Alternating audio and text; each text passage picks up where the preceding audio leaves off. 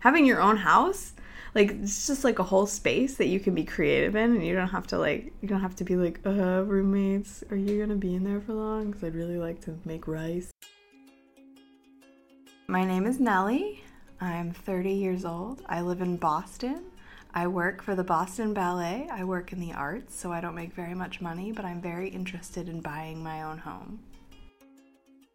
So my my future house might be a little bit like house on the rock um, which is in Spring Green, Wisconsin. And it's a house that was built by this guy. He had a really, he had a kind of a spotty history. His name was Alex Jordan.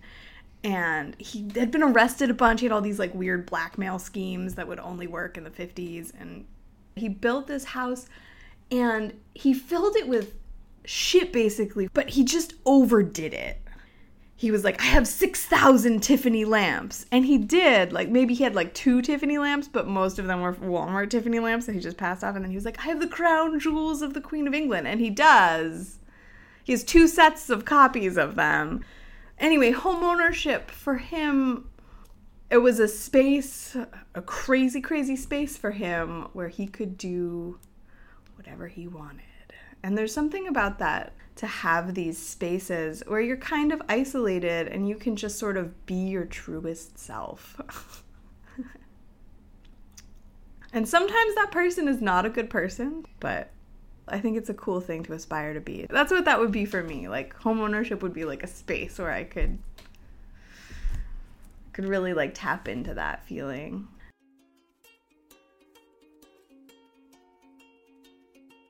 There are so many things that I think of myself doing in a house that I own myself that are just impossible for me to do now. Um,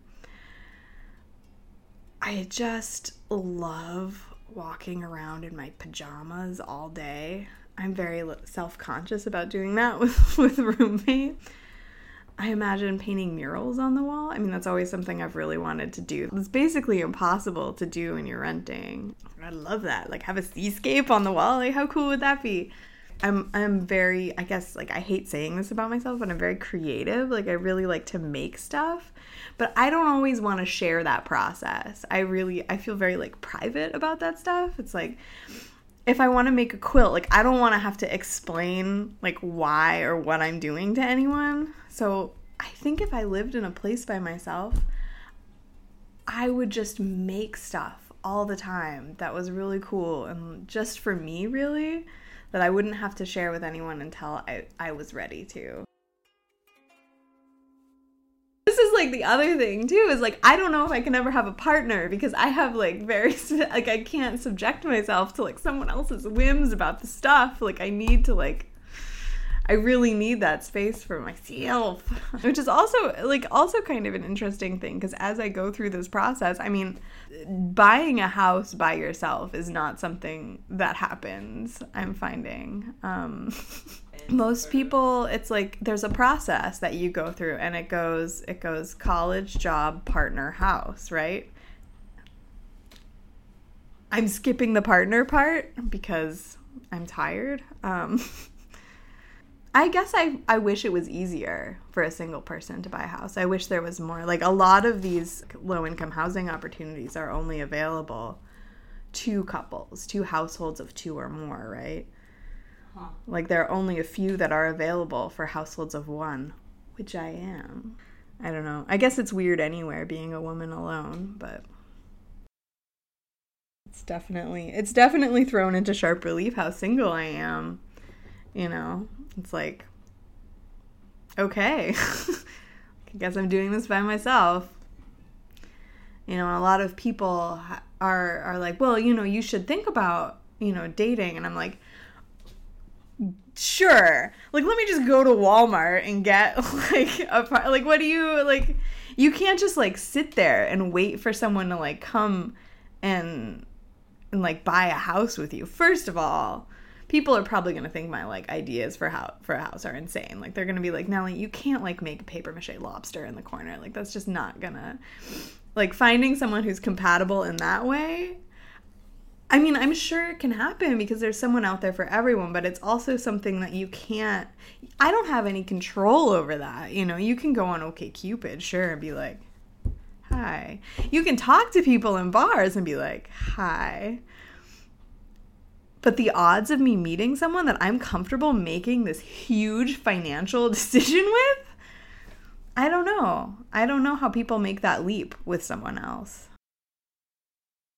I mean, I'm sure there's someone out there who's quirky enough for me. Like I'm certain of it, you know? like I but the thing is is you can't just sit around. Like you have to you have to like get out there and like make your dreams come true on your own if you if like if you can. And I think I can. Like I think I can do it. You know, it might take me a little bit longer and I'll have to be I'll have to fill out a lot more paperwork than people operating a different price price point than me, but I think I can do it without without somebody else. And if I find somebody else, that'll be awesome. But if not, then that paper mache lobster will be mine. like, you know, like then I can like make my perfect cocoon.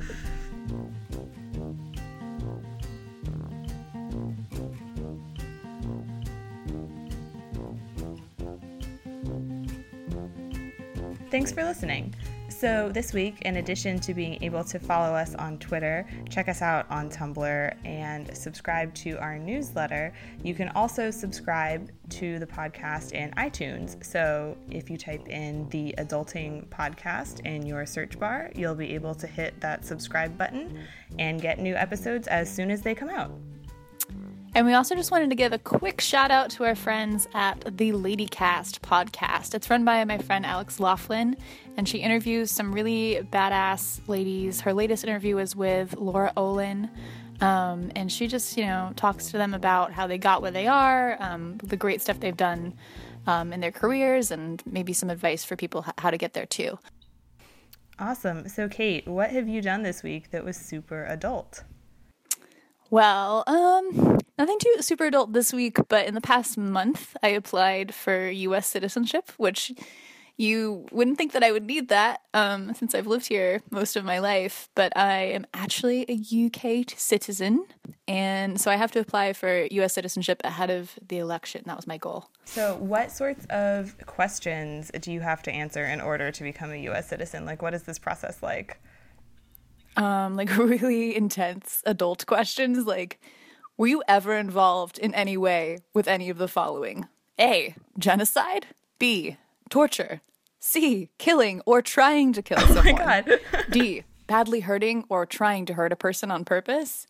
Um, oh man. really intense questions but luckily that was like kind of the easiest part of the application. You're just kind of like clicking like were you part of a rebel group? No. Guerrilla group. Um, I'm no, I don't think so. That art class I joined, I don't think that was a guerrilla group. Um, prison camp. Were in labor camps?